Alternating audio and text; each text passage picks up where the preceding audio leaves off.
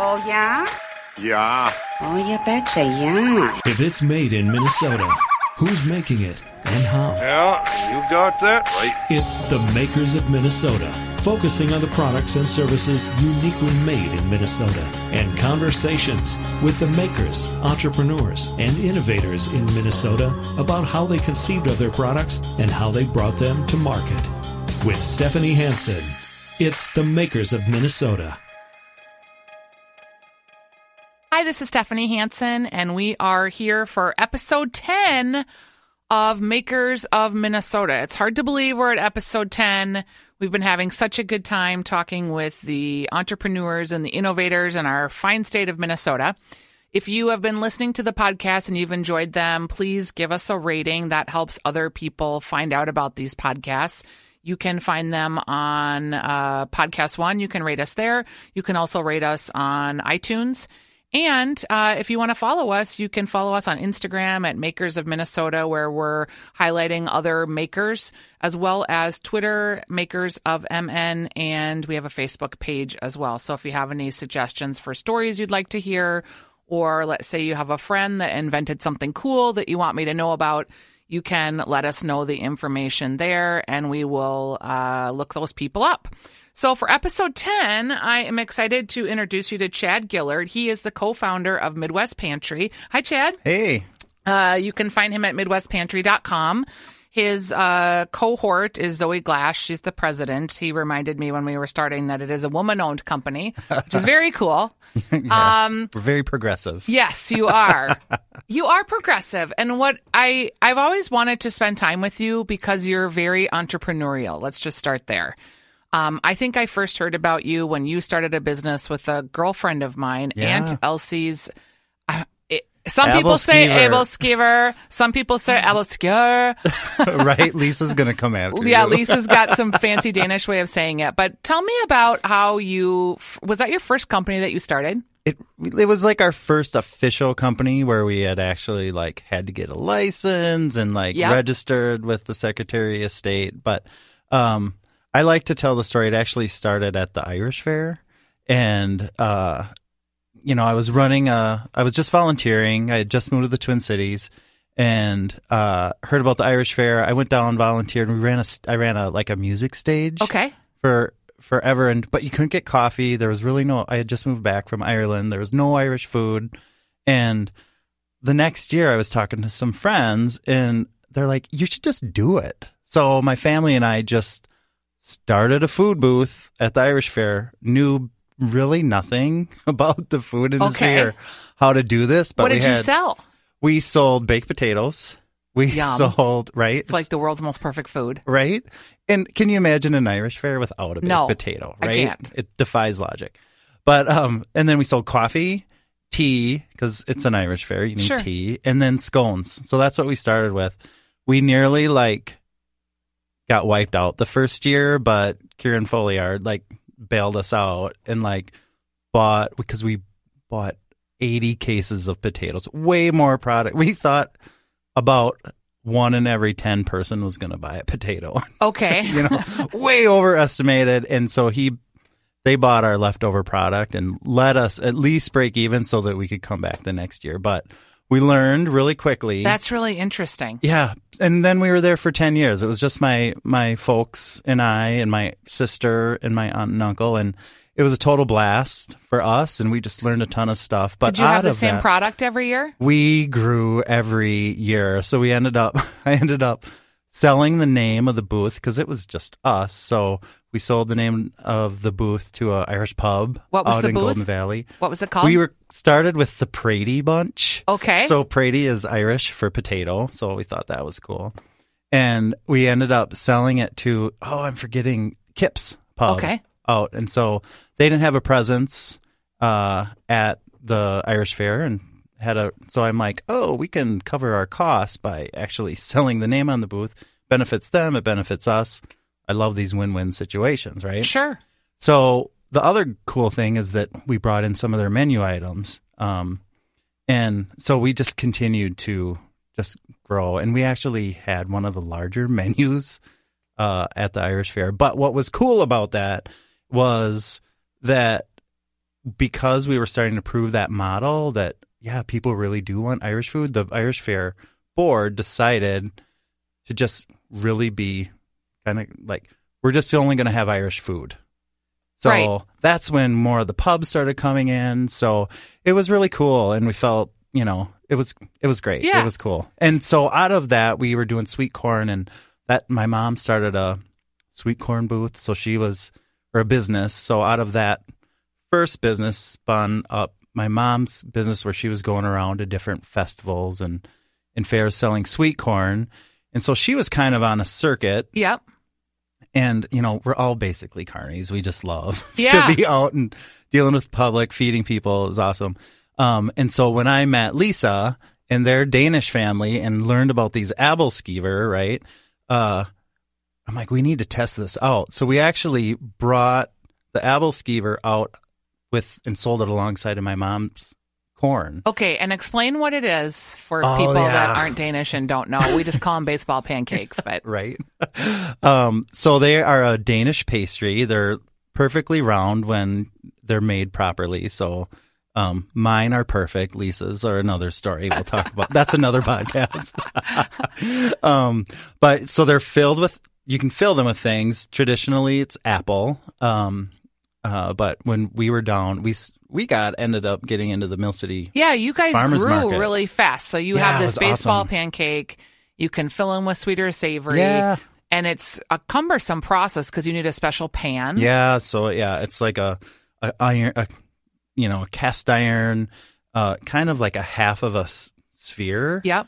And so you put the batter in, and and you you kind of got to give it some tender loving care. You're turning it With a knitting needle with a or knitting a needle. chopstick. That's you got a good memory. I make these actually. Oh, you do? We make them for Christmas Eve oh, every year. Oh, awesome! Yeah, they're super fun. Yeah, our like my kids were raised. so Oh, there you go. S E N. yeah, just like Got it. okay, we're gonna have Yeah. able to. We only have them once a year, but we all have pans. Right. Well, it's a big deal, especially which I my family's Irish, so we did not have this. So it was new to me and I was just fascinated by it.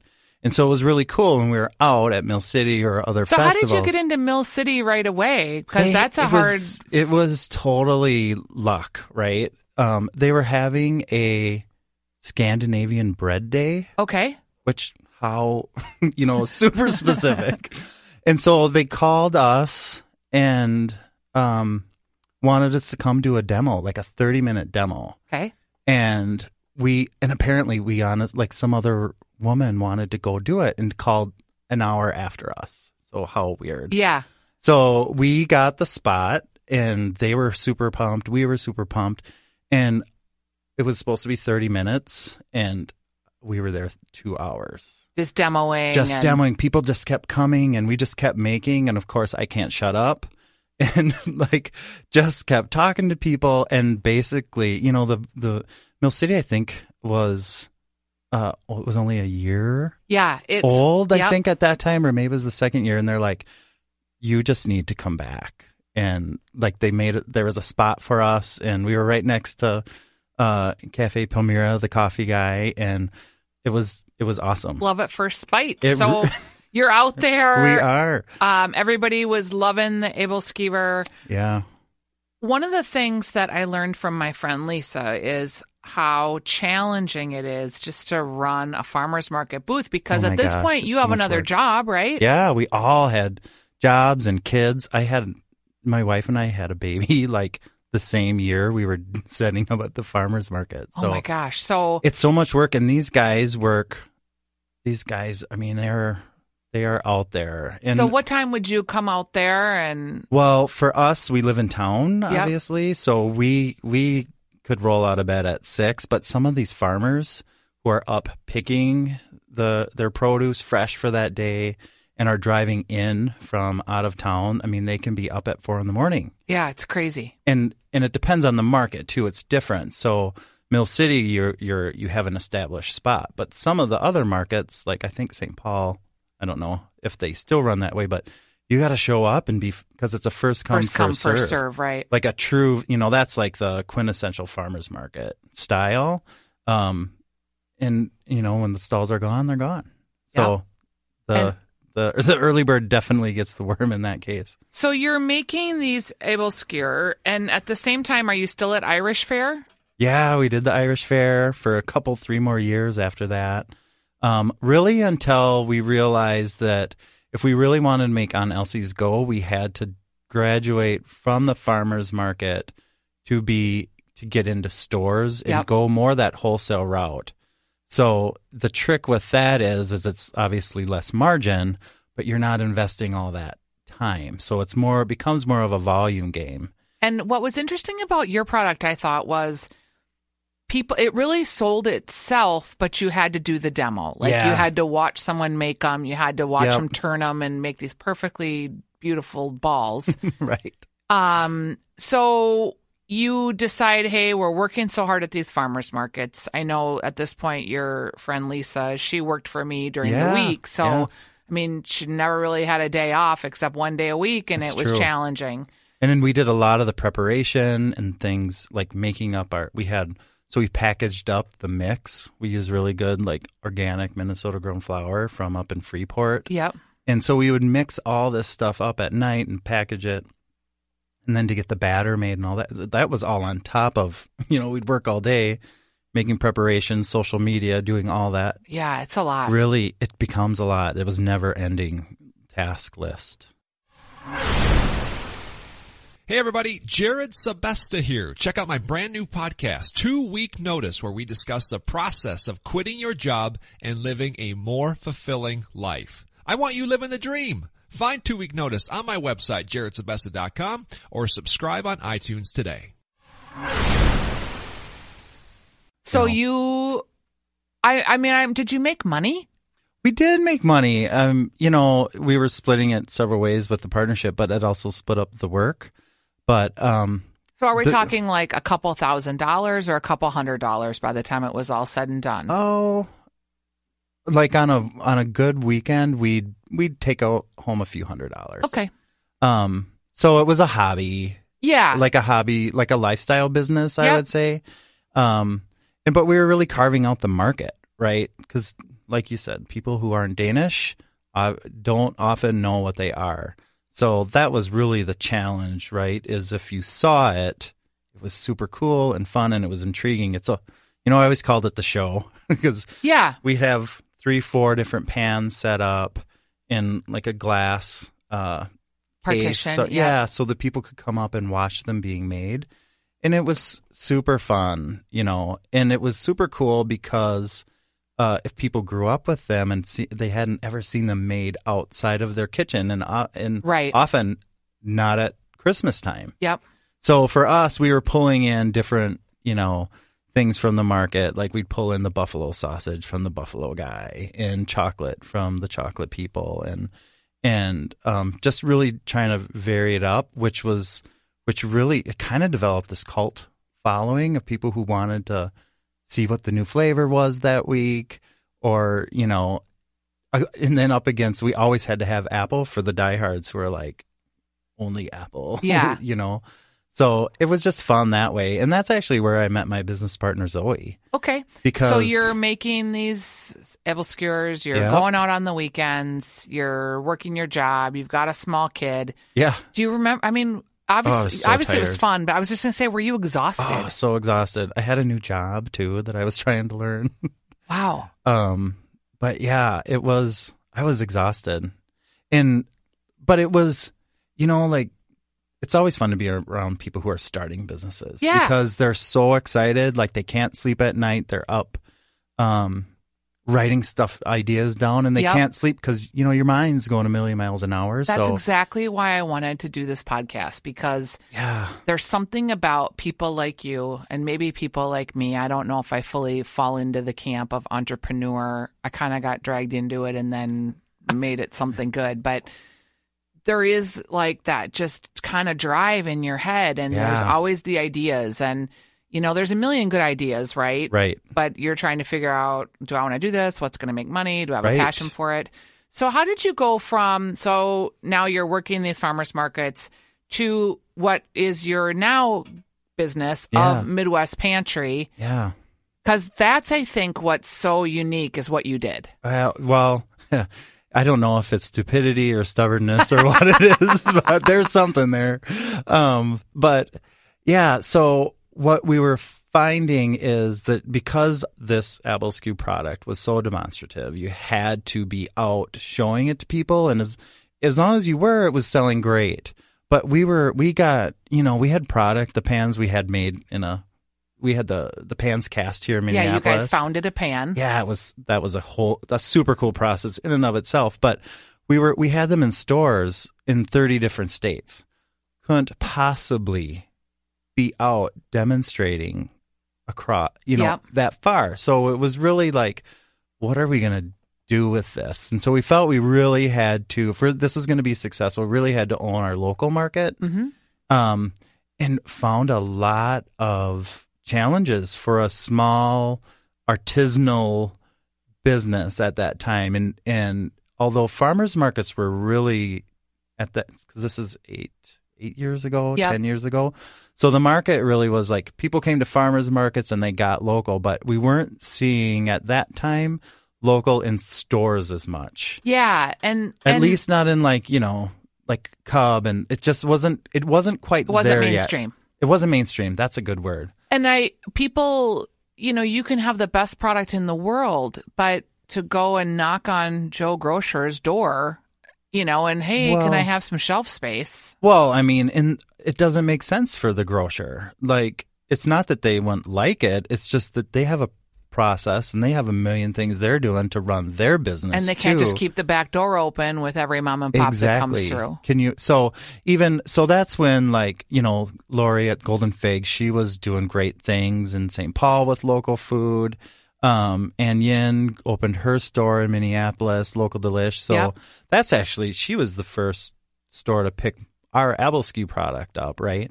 And we even were watching her and and how she was doing it and dedicated to local. Same with Lori, dedicated to local and the amount of work that they put in to Source. just order Yeah. and find new product and they were and they're both really good at it um but it was hard right and then um not only that but like you got people coming from like for us even we didn't know the wholesale business. There's a whole vernacular. There's all these. Mm-hmm. We didn't know what that process was. So they were educating us on how to bridge that gap. Who like there are a handful of people you mentioned Anne, you mentioned Lori. Yeah. I also think the Kowalski family has done a lot to educate and help oh, local. oh yeah. Because it's not only just hey i have this great product.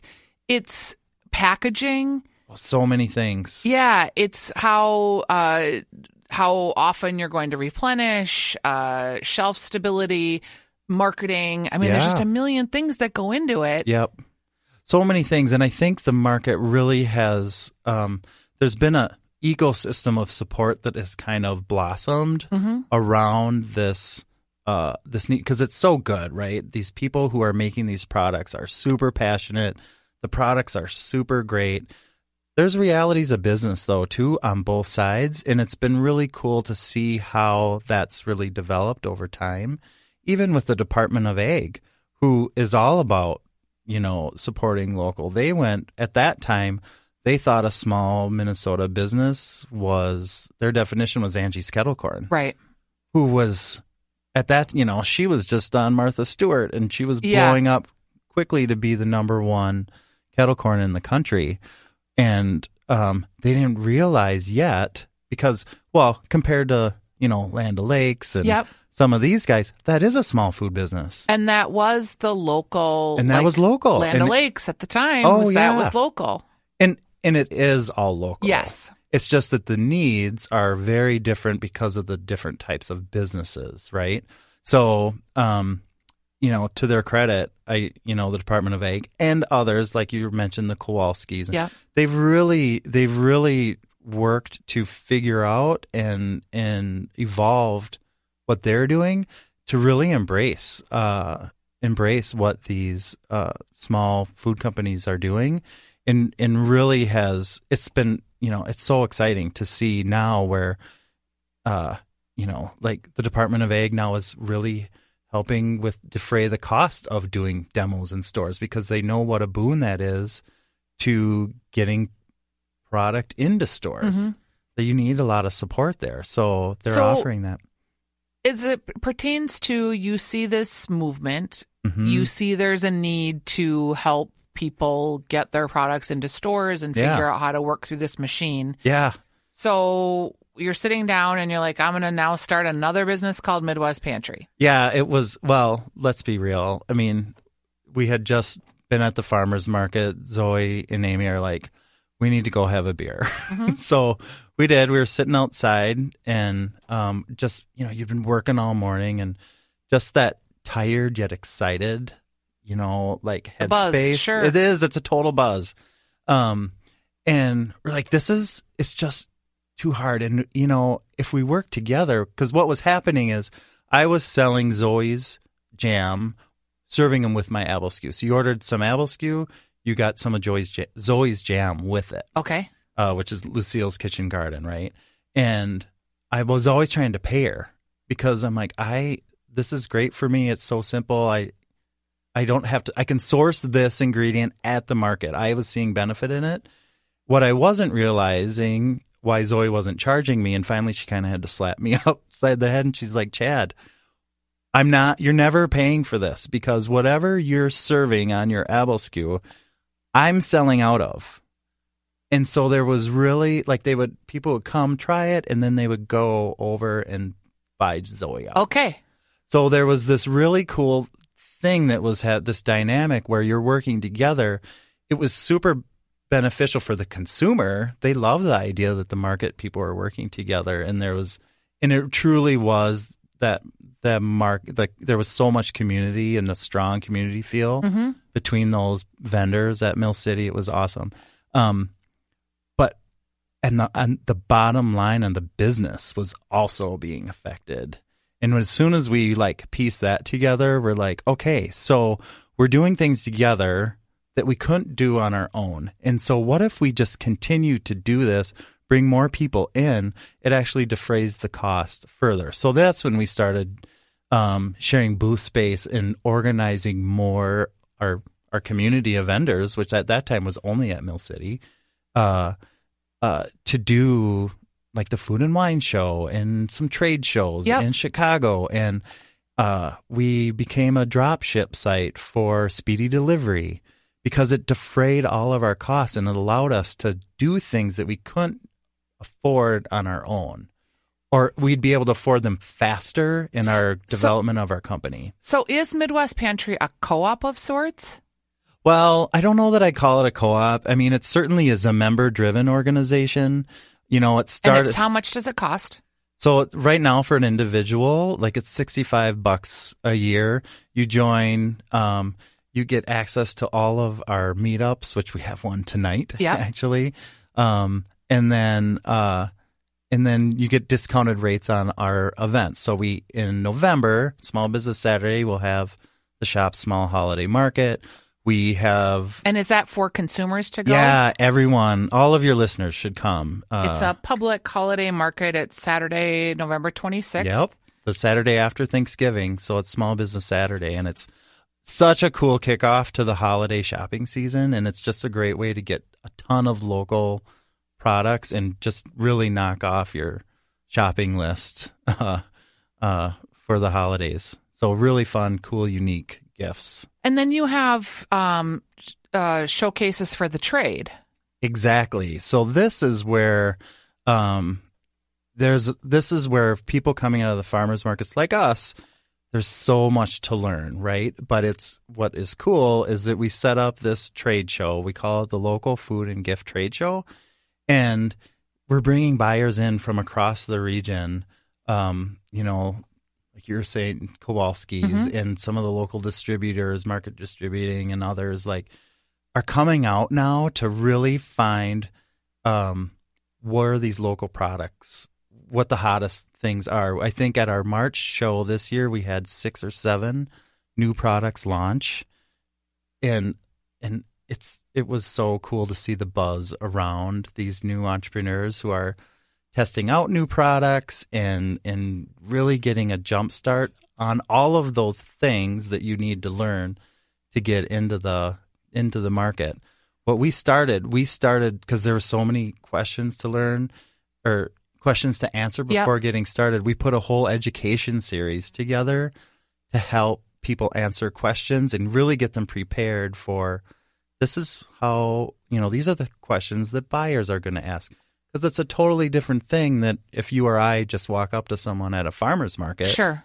it's a different we're, they're interested in different things you actually have to teach the buyer how to sell your product because that's actually what they're doing Right. you know um so it's a different skill set. And even down so it's from setting your wholesale price which is a you know there's an equation and all these things to make sure you're building in all the right margin and and making sure you're leaving room for a distributor should you grow to the point where you need one.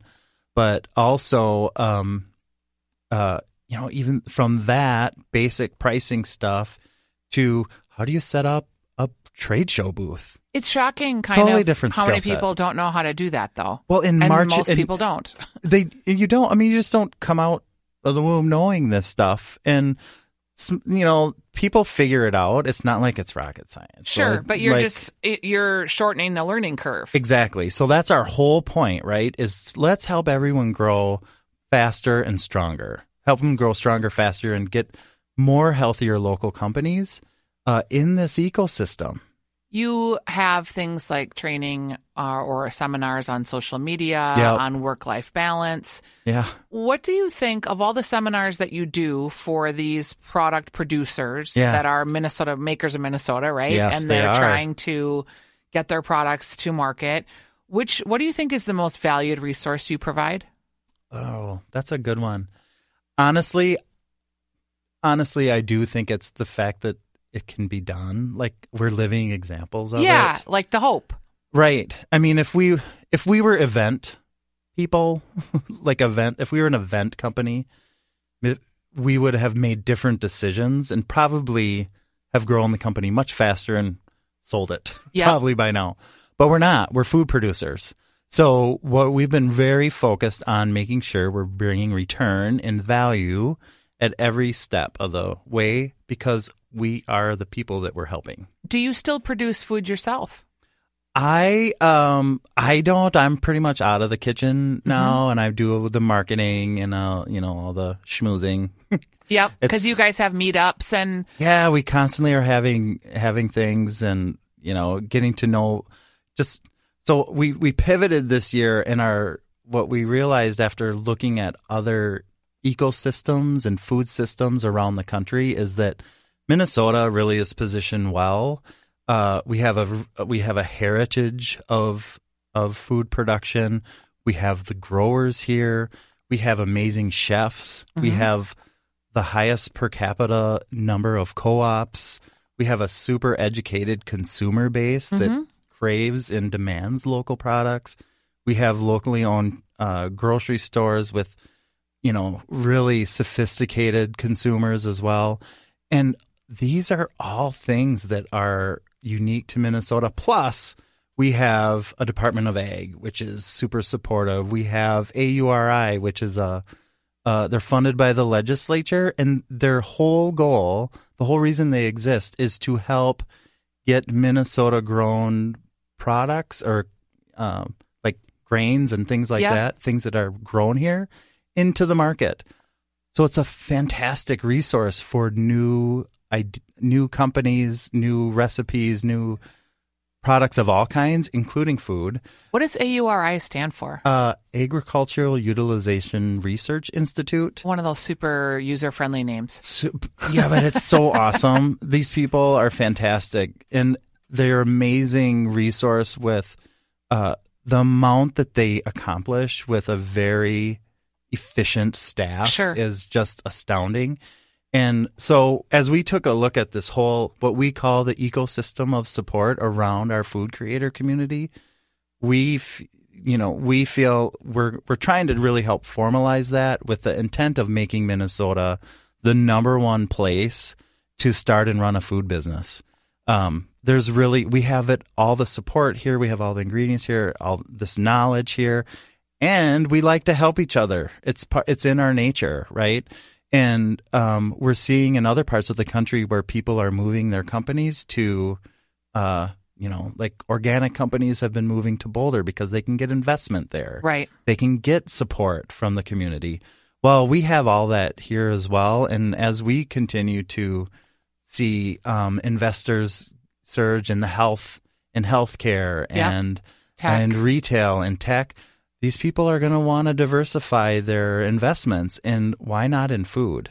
Uh, there's more and more. It's really exciting the amount of visibility our our local food community is is creating uh, in in keeping some of those investment dollars in in our state. So it sounds like Midwest Pantry is still working for the little guy, if you want to call it that, the producer, Yeah, but that you're also getting more involved in the global global state of Minnesota politics, Absolutely. the lobbying, the um, not being a lobbyist per se, but Right. that that all of these local communities, all these local products, all of this localness can translate into big money in our state. It really does. I mean, think about if you think so. What the other piece that is so cool, just kind of building on what you're saying and the impact it has on our state, is these businesses, uh, especially food businesses, tend to be started more by women and even minorities. Like a higher percentage of minorities start food businesses.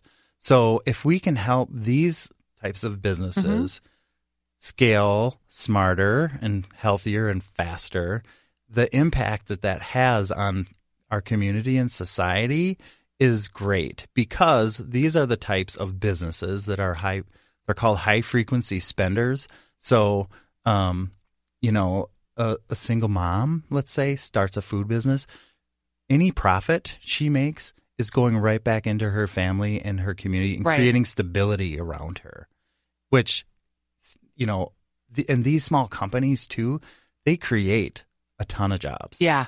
They you you're a small business owner. You know w- yeah, you've seen this movie. So um you know like our company um it's part-time right now but it doesn't take very long. One order out of out of a you know a Lunds and Byerly's order that can that can create a, a part-time job for somebody. Yeah. you know? And it has like I so across the board, we have people all the time asking for more and more help, whether it's in the kitchen or doing demos or you know. So let's talk about things. that as you grow and you're helping these food manufacturers grow their artisanal products. Yeah, What we're hearing on the restaurant side and just in the service industry in general is there's so much of a crunch on employment, Hmm. trying to find qualified workers. Is that an area of growth perhaps for Midwest Pantry, trying to help people be more attractive to employees and Well, yeah, I think. Oops. So I think what I think is interesting is we're the approach that we're taking with this is the one that's always worked for us. So it's not like we're going to go out and hire, like as I'm going to speak for Lucille's Sure. Kitchen Garden, right? We're not going to go out and hire a person to do all our demos, but that's a big risk. But what if we pulled together three, four companies uh, who could then keep that person actually employed yeah, and a- would know the products more rate. intimately. and- Exactly. So then it's worth all of us spending our time to train that one person and and it gives them a living wage which keeps them interested. So it's it becomes a cycle. Yeah. So what's unique about all this is so you still have your day job, I do. and I can see that this could grow. and Yeah, let's hope. Yeah, it can grow uh, quickly if Mm-hmm. it starts to reach some of these other pockets of spending and reaching Yeah. the level of getting political notice. Let's just Yeah. say. Absolutely. Um, would you then do it full time? I mean, you're a computer. Are you a computer developer? Well, I work for GoKart Labs, so it's a digital innovation lab. Well, so, you're an innovator anyway. Uh, yeah, right. Well, that is how I explain it, right? So it's the my crossover is startups. I absolutely love startup companies. So Midwest Pantry, I'm working with food companies that are starting Yep. up, and in my day job, I'm dealing with digital companies that are standing up. Uh, so it's super fun. Um, I don't, I don't know. I think where we're at right now is we'll, you know, the goal is to get um, to get Zoe more focused on Midwest Pantry. There's been a lot of development uh, this year uh, through tremendous support from this ecosystem that we've created. um, to be able to do that. And then if it keeps growing, I'm I yeah I keep all the options open. yeah, I mean, who knows? I'm I'm doing things that I love in both places, so it's really not work to me. And do you want who do you want to join Midwest Pantry? Like who listening to this if they know someone like, oh Yeah. my grandma makes salsa or Jenny makes donuts. Right. So the coolest thing that that about Midwest Pantry that I love about our members is we have people that are coming with an idea. Uh, from people who are coming with an idea to people who have been in the food industry for 30 years and are absolute experts. And we put them together and they're sharing their ideas and their knowledge. And, you know, we, there's this woman, um, she's Jazzy Foods. She, we met her at a event earlier in the year and she's like, where have you guys been? I just got my, my product into Kowalski's and I could have used your help. Yeah. You know, and I'm like, I'm sorry we didn't meet earlier, but look how awesome you are that you figured this out on your own and how much easier now it's going to be now that you found your people. Yeah. So it's really people that are starting, have an idea that just want to be around other people who are jazzed about being entrepreneurs and know the food industry to people who are growing their companies, um, you know, from either they're at the farmer's market and want to take that jump into wholesale. What's been like one of your biggest success stories, do you think? Oh, so my, I don't, have you heard of Terroir chocolate? Have you had their chocolate? Yes, I have. Yeah. So I T E love. R R O I R. They have it at Surdyk's. I know that. Yes, I'm sure they have it other places. They too. do. They're blowing up around the Twin Cities, and I know in Greater Minnesota as well. But we, I love telling their story because first of all, they're just an awesome couple. they live in Fergus Falls. Uh, uh, Zoe was passing through and just happened to connect with them, so they stopped and had a slice of pizza in Fergus a couple years ago. Uh, what we didn't know at the time is that they had been working with the Department of Ag to get some uh, capital loans to get their equipment going because making chocolate, they do a bean to bar. Mhm. So that's an expensive process, but they're really astute and did all their research, and the Department of Ag helped them get this equipment that they needed. They actually went through AURI to develop some really unique processes to to make the chocolate. And then they came to us and they were in like 20 stores. Um, so they had they had they knew what was going on. They'd been doing this for a while. They were serious entrepreneurs. Um, and they ended up doing our trade show um, last fall, I believe. Um, and and the, now, so they started with 20 stores. Now, a year later, they're in 75 stores throughout the region and projecting to be in 100 and 150 or something Wow, that's a lot of growth. a ton of growth. They just won this two or three amazing awards for the from the International Chocolate Festival. Mm-hmm. So like the you know, it's just things are really starting to pick up for them and I couldn't be happier about it because they just and they'll they come from Fergus to Yeah. come to our they they'll we'll, I'll probably see them tonight honestly. They're super involved. They're super happy to share their and they're so humble, right? Yeah, Um just true Minnesotans. and nice people. Yeah, and so you love to see success like that, and it's hard earned, but they also are turning around to help the next person uh, in any way that they can. So that is a good story. it's a great story. I love those guys. So we've been speaking with Chad Gillard. It is uh, Midwest Pantry. You can shop their holiday market, which is open to consumers. It'll be November 26th. It's going to be at the St. Anthony Community Center. It's Saturday for Small Business Saturday, which really seems to be picking up steam, doesn't it, in the last five years? it's been cool. There's been a lot of other um, markets that have popped up around. Yeah. because there's just so much demand for it, and they're all doing great. Yeah, They're I all doing great, which is super cool. Um, if you are interested in Midwest Pantry or curious about learning more about it, we'll have information on our website at our Facebook page that you can reach out to them or you can send us a tweet and we can get you hooked up with Chad. Chad, it's really fun to talk with you and see this this evolution because it's hard to believe it's been eight years that you've been working on this. It is hard to believe. it is. It, time is time flies when you're having fun. It really does. And do you like, okay, so I know as you're sitting there that there's other ideas floating around in your head. Are you trying to squash those down so that you can stay focused? I'm definitely working on focusing. Okay. I'm trying to be very essential about how I approach And things. purposeful. Yeah, And I think some of that comes with age and just time of being an entrepreneur. That my husband used to say, um, we could do that, but do we want to do that or can we make money doing that? Right. And that's not always the same thing. yeah. Because honestly, I've learned the hard way. Think if you're working on the wrong thing, it's time away from working on the right thing. Yeah. So and I'm- that is experience. Yeah, right. So I really try to focus on what is the most impactful and the right things I should be working on. How do you know what those right things are? Um, well, I go with my gut, honestly. Like, it sounds a little trite, but I, it's really true. I've learned not to. I have a good sense, uh, and I learned to trust that. So trusting your instincts, that's Trusting a really important thing to learn. Yeah. It took Yeah. me, gosh, I still don't even know that I do that as well as I could. Well, people, it kind of gets beat out of you, right? Yeah. And you're like, well, why do you think that? And Right. And it's just the more, the longer, the more I've worked, the more people I've worked with and seen more, you know, businesses. It's, you are, you know, those God given instincts are there for a reason. And Yeah.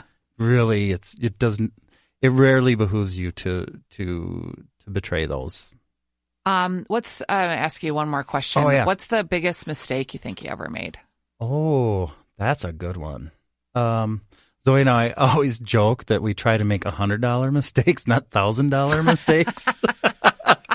That's funny. right so but it's true because you really like you're gonna make mistakes like it's just part of the process Yep. but you have to learn and try not to make them again and if you're if you're thinking about it you try to minimize them um when we first started our trade show we started out with um what we thought would be a great model business model because what we were trying to do is so we we charge just a very low rate to get in Yep. to cover off on just the cost of putting it together. Yep. And then what we were doing is charging a percentage of sales so that the only way that Midwest Pantry would make money was if buyers came and bought from the producers Right. uh, because then that meant the producers were getting orders and selling, and that meant we did a good job. And to me, that made a lot of sense. Yeah. But I, it was it was an idea ahead of its time because people didn't really know how to value that. Yeah. So they they it actually devalued what we were doing, and people were w- leery of us because they're like, "Well, what are you guys up to?" And what a percentage? Yeah. People don't like percents. No, They like flat fees. They like simplicity. You can, it's like I can base when I go shopping for clothes, which I never do.